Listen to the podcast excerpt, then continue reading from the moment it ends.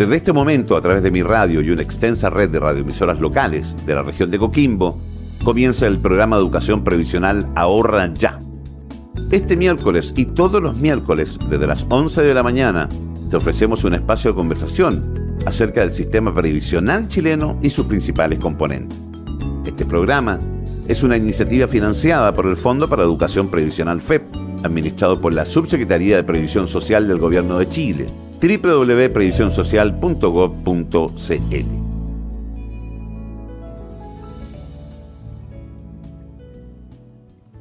Debido al impacto social y económico de la pandemia, se han generado varias medidas de urgencia que intentan mitigar la disminución de ingresos de las familias producto de la pérdida de empleos y destrucción de fuentes laborales. Entre estas medidas se encuentran los conocidos retiros del 10% de los fondos de las AFP, que si bien son de ayuda, tienen efectos negativos en el monto de las futuras pensiones de los cotizantes. En el capítulo de hoy conversaremos sobre cómo realizar estos retiros y algunas acciones eh, para intentar disminuir el impacto de estos en las futuras pensiones. A partir de ahora, les damos la bienvenida a nuestro programa Ahorra Ya, un espacio de educación previsional transmitido por mi radio y su red de emisoras asociadas. Este programa es una iniciativa financiada por el Fondo para la Educación Previsional FEP, administrado por la Subsecretaría de Previsión Social del Gobierno de Chile. Hoy nuestros expertos nos ayudarán a entender los efectos que han tenido los retiros de fondos de las AFP. Le preguntamos a usted en la calle qué sabe sobre este tema. Esto fue lo que ustedes nos contestaron. ¿Usted siente que era necesario retirar fondos de la AFP? Por supuesto, por supuesto, sí, sí. De hecho, yo tuve que mover un fondo para hacer, ¿cómo se llama? El, el fondo 2, que es el dinero que uno guarda y lo puede retirar y ha sido necesario. Mm, para muchas personas yo creo que sí, por lo que era la pandemia y se necesitaba el dinero. Yo creo que sí. Bueno, les agradecemos a todos ustedes que en la calle eh, permiten que nuestros equipos de prensa les vayan haciendo estas preguntas eh, para saber eh, qué es lo que ustedes piensan, qué es lo que ustedes opinan eh, y con nuestros especialistas eh, ir explicando los conceptos. Hoy día vamos a hablar de los fondos de retiro de las AFP y agradecer también a nuestra red de emisoras, 36 radios para cubrir la región de Coquimbo en su totalidad y sumarse a esta cadena que nos permite poner al aire Ahorra ya este programa. Manu Escobar, ¿cómo estás? bienvenido nuevamente. Eh, bien, muy bien. El tema de hoy día es muy, muy relevante. Eh, hay mucha discusión, además que el objetivo es justamente aclarar de qué se trata, eh, conversar también un poquito también de, de qué implica los retiros, que claro, como lo vimos en, en, la entrevista, fueron necesarios, pero eso también tiene algunas implicancias negativas. Entonces el objetivo hoy día es aclarar y ahí apoyar a la gente cómo recuperar esos, esos dineros. Lo vamos a explicar desde el punto de vista del análisis eh, de nuestro sociólogo Manuel Escobar y con nuestro economista Marcelo Olivares, eh, a quien saludo también. Bienvenido de nuevo. Interesante tema el que se pone sobre el tapete el día de hoy. Hola Andrés, hola a todos, todas en, su, en, las casas. definitivamente, ¿cierto? es una medida que ha sido eh, bastante oportuna para muchos y también hoy día vamos a tratar de explicar cómo funciona y, en qué circunstancias se pueden hacer estos retiros también. Eh, que son tres, eh, usted en su casa ya lo sabe, y que em, lo puede retirar prácticamente, no. Le voy, a decir, le voy a hacer la pregunta a usted. Que usted explique mejor, hermano Escobar, ¿quiénes pueden solicitar un retiro del 10%?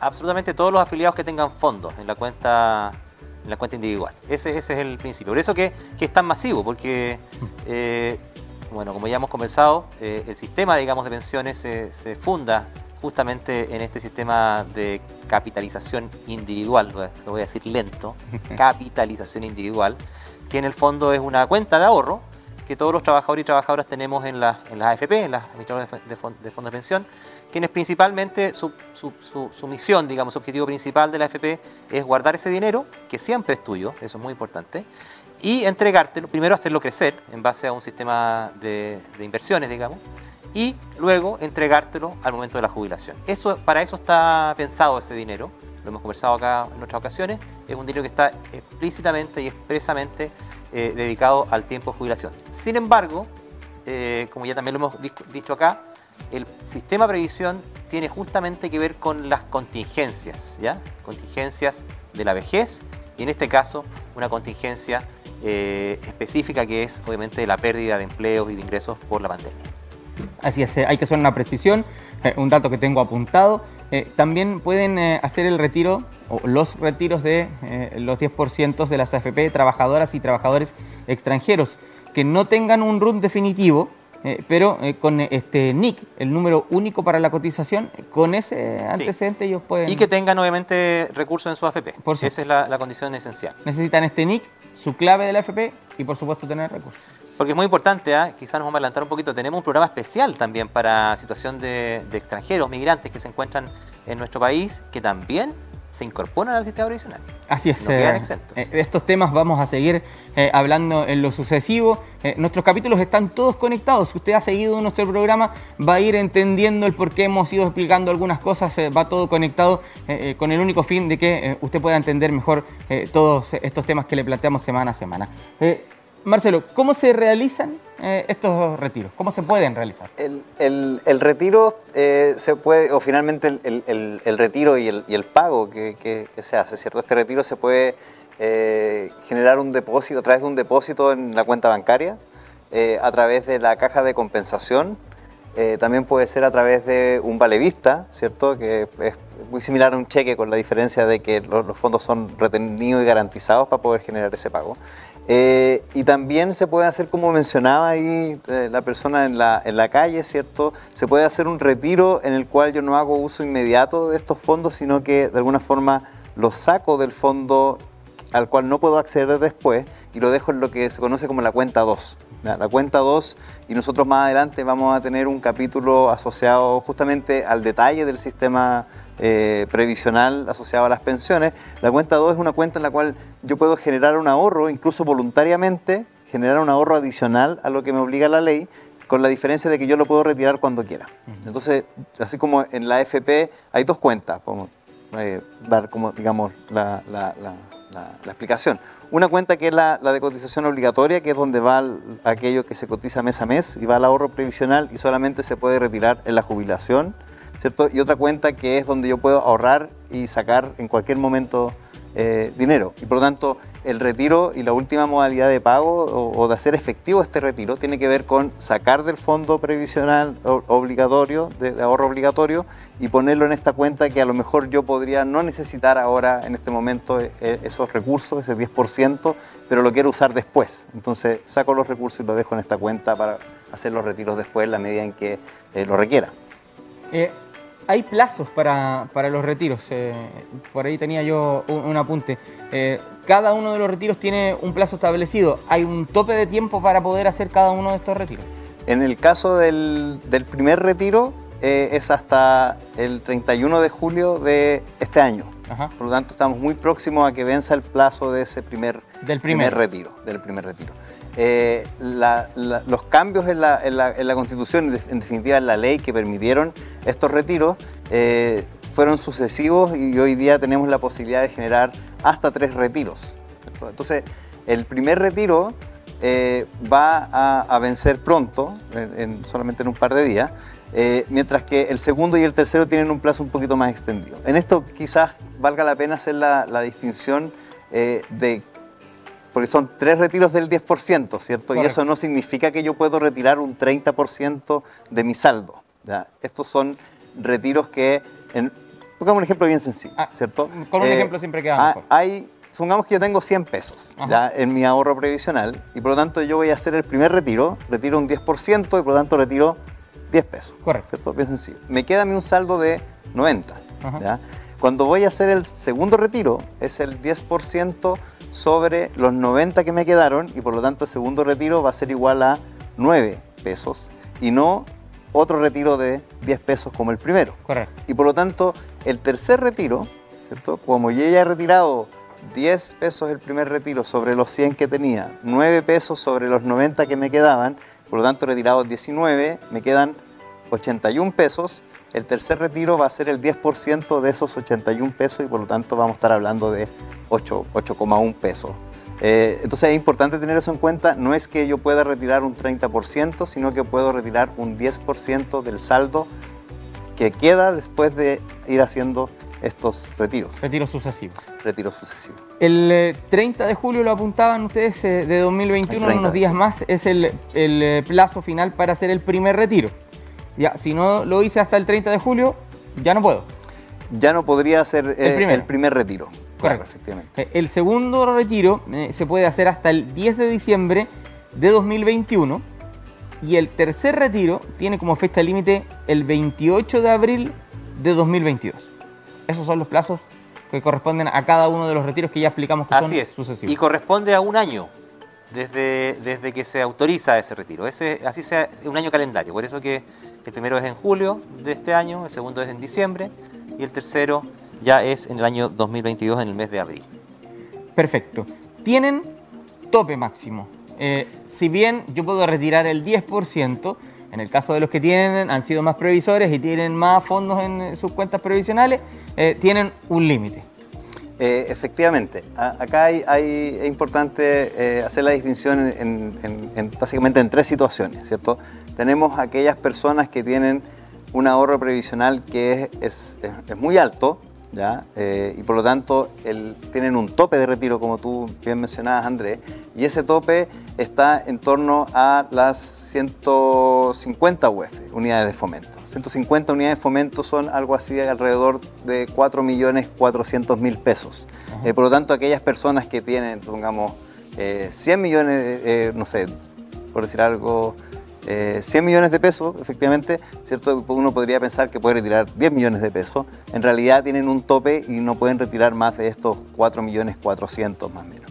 Después está la situación en la cual aquellas personas tienen montos demasiado bajos en su ahorro previsional, producto de informalidad laboral, producto de lagunas sus- sustantivas, ¿cierto? O producto de que han estado realizando otras actividades y no han podido contribuir a su ahorro previsional. En esos casos, es decir, en aquellas personas que tienen menos de 35 unidades de fomento eh, de ahorro previsional, eso es más o menos un millón 38 mil pesos eh, de ahorro previsional. Si tienen menos de 1.038.000 pesos, las personas pueden retirar la totalidad de ese ahorro. Es decir, si en mi ahorro previsional yo tengo eh, un millón de pesos o tengo 800.000 pesos, es decir, estoy por debajo de las 35 unidades de fomento, puedo retirar el saldo completo y no solamente el 10%. el 10%. Y por supuesto que tenemos aquellas situ- situaciones en las cuales las personas tienen un ahorro previsional entre las 35 unidades de fomento y las 350, es decir, entre personas que tienen un saldo entre 1.038.000 y más o menos 10 millones, eh, 10 millones 380 mil pesos, ¿cierto? Efectivamente. Eh, en esos casos, entonces, la persona puede retirar el 10% eh, y los 10% sucesivos. Perfecto.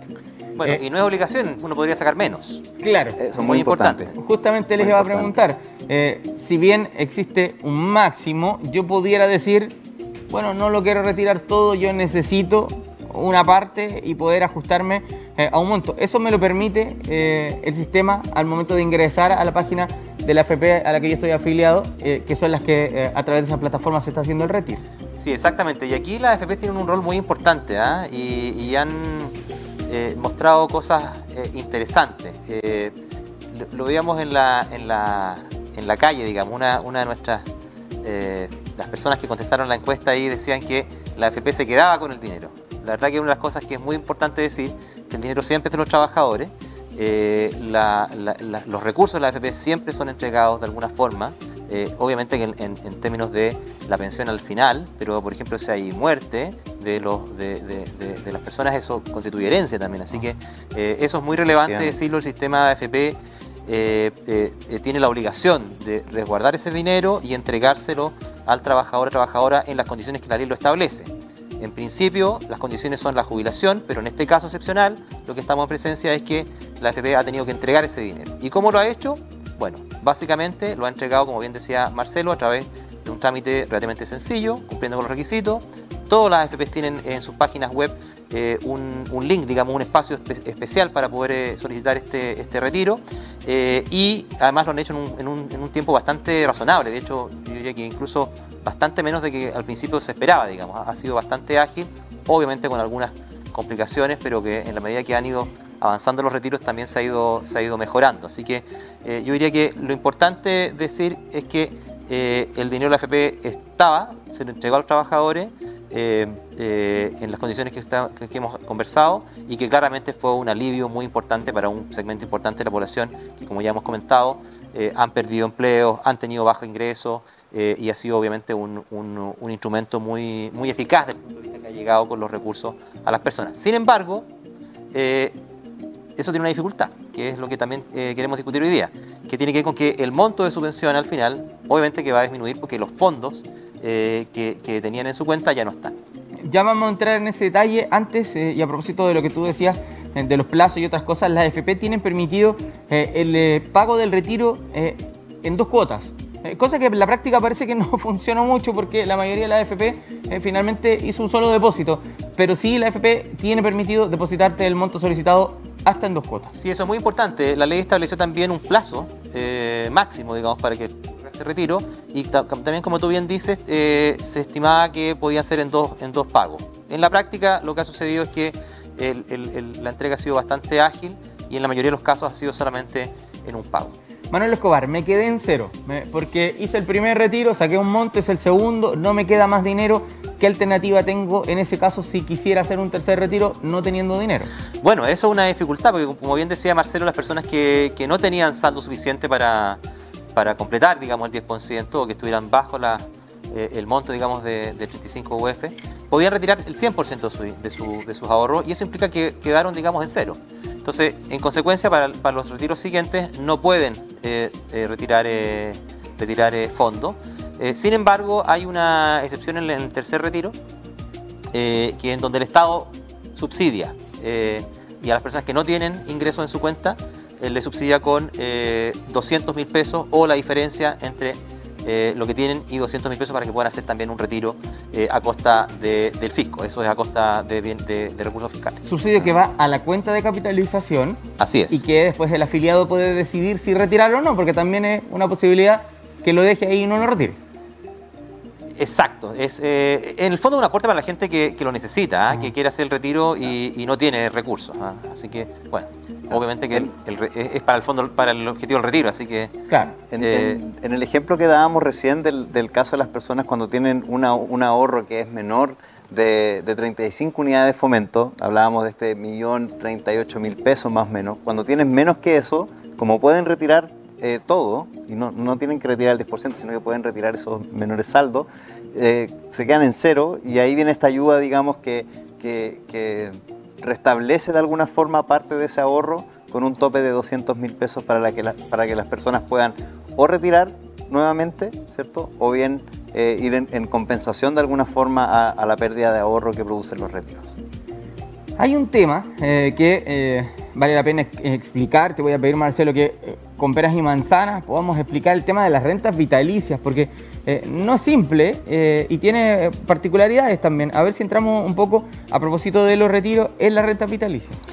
Sí, bueno, la, renta vitalicia, eh, que lo vamos a conversar nosotros con, mayor detalle en, uno de nuestros programas en particular, en el que ahondamos en el, sistema previsional y, a propósito de los fondos de pensiones.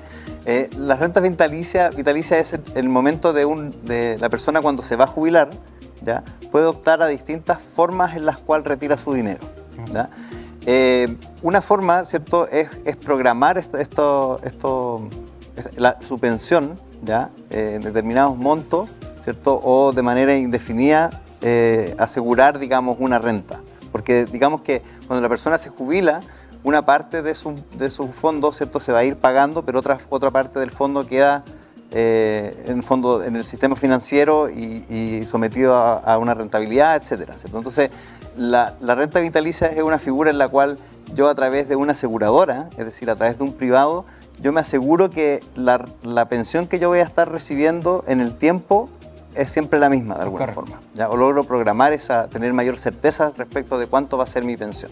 Eh, entonces, en, en, ese caso de la renta vitalicia, los fondos de pensiones cuando la persona se jubila son traspasados a una aseguradora. Correcto.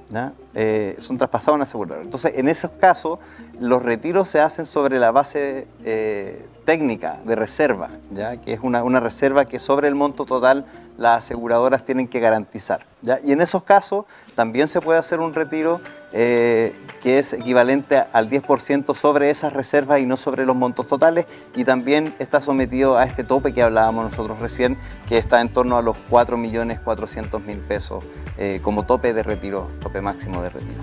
Explicado todo esto, es importante decir eh, que eh, el efecto de retirar dinero de mi cuenta de capitaliz- capitalización eh, disminuye mi saldo y finalmente va a afectar eh, lo que va a ser mi pensión en el futuro.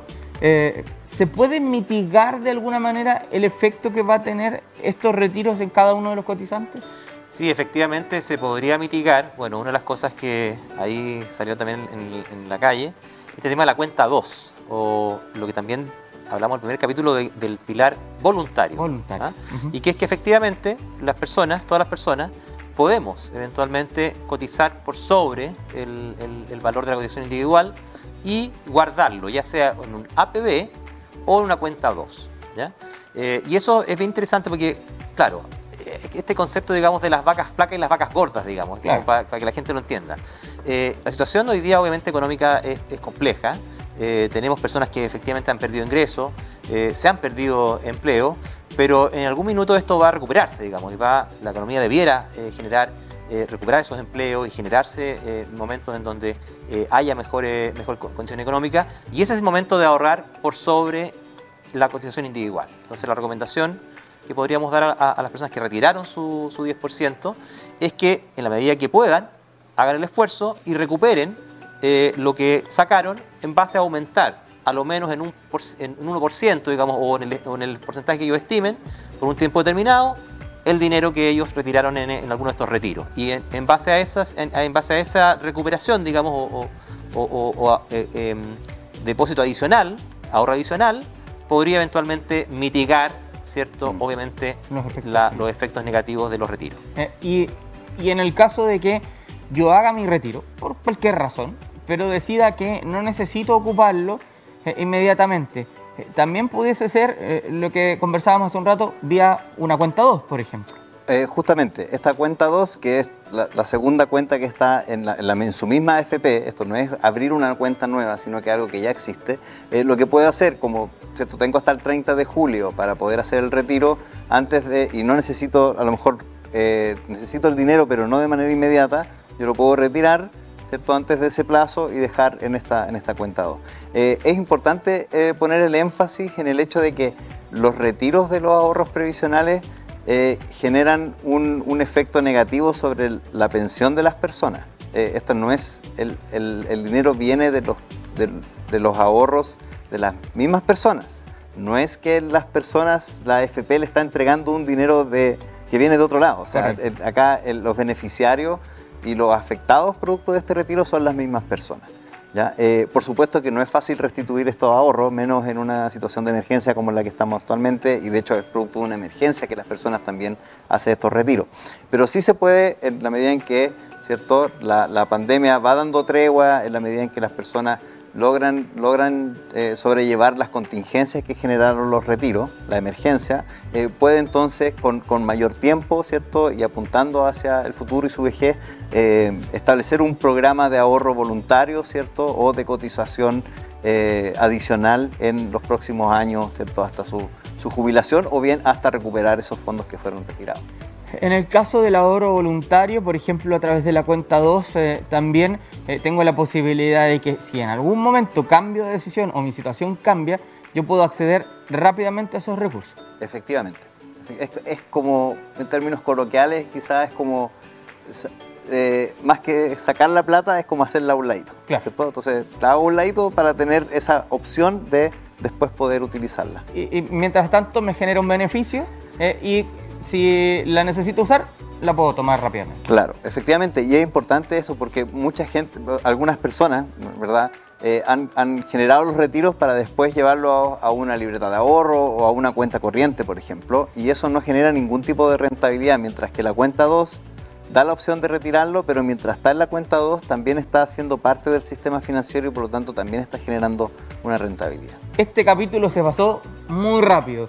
Eh, era interesante, era importante abordar los retiros del 10%, eh, recordar eh, los plazos, quedan un par de días nada más para si usted quiere hacer el primer retiro, lo explicábamos hace un rato atrás, así es que era importante tomar este tema ahora, en este minuto, a, esta altura de nuestro ahorra ya. Y es importante también agradecer a nuestros amigos de esta cadena radial que se forma cada día miércoles para llevar hasta sus hogares ahorraya.cl. Eh, esa es nuestra web, eh, ahí están estos capítulos, ahí van a quedar grabados. Eh, son 36 emisoras las que se suman a la sintonía para cubrir toda la región de Coquimbo. es un, un, programa de educación en que queremos que llegue a cada uno de los rincones de nuestra región y a través de esta cadena de emisoras y a todas las radios les agradecemos sumarse, podemos cubrir todos los rincones de nuestra hermosa región de Coquimbo. Ya, nos tenemos que despedir. Manuel, muchas gracias. Gracias a ti, Andrés. Nos encontramos la próxima semana. Con un, interesante tema como, como, el del día. Marcelo, lo mismo, nos encontramos la próxima semana. Hasta la próxima semana, eh, próximo miércoles. ¿Usted se acostumbra a no encontrarnos eh, cada día miércoles a nosotros? Eh, ¿Y se quedó algún concepto pendiente o algo que a usted no le quedó tan claro? Roberto Dueñas ahora en esta cápsula nos explica todo lo que conversamos en el ahorra ya del día de hoy. Que tengan una, una linda semana.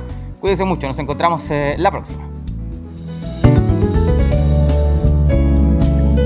Para mitigar los efectos económicos y sociales a causa del COVID-19, se llevaron adelante tres reformas constitucionales que permiten de manera excepcional hasta tres retiros por el 10% de parte de los fondos de las cuentas de capitalización de las AFP.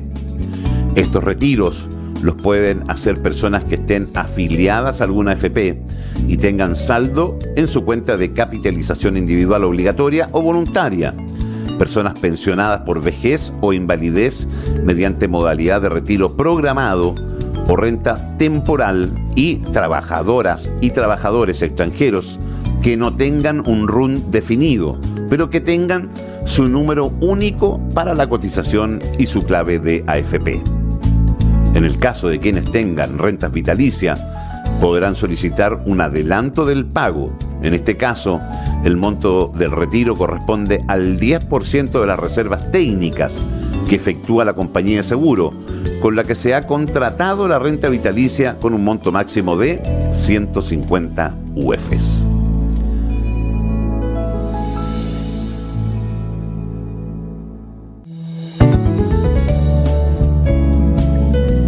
Recuerda sintonizar todos los miércoles desde las 11 de la mañana nuestro programa Ahorra Ya, espacio en donde conversaremos del sistema previsional chileno y sus principales componentes. Todo a través de mi radio y una gran red de radioemisoras locales de la región de Coquimbo. Toda la información la encuentras en ahorraya.cl. Este programa es una iniciativa financiada por el Fondo para la Educación Previsional FEP, administrado por la Subsecretaría de Previsión Social del Gobierno de Chile www.previsionsocial.gov.cl.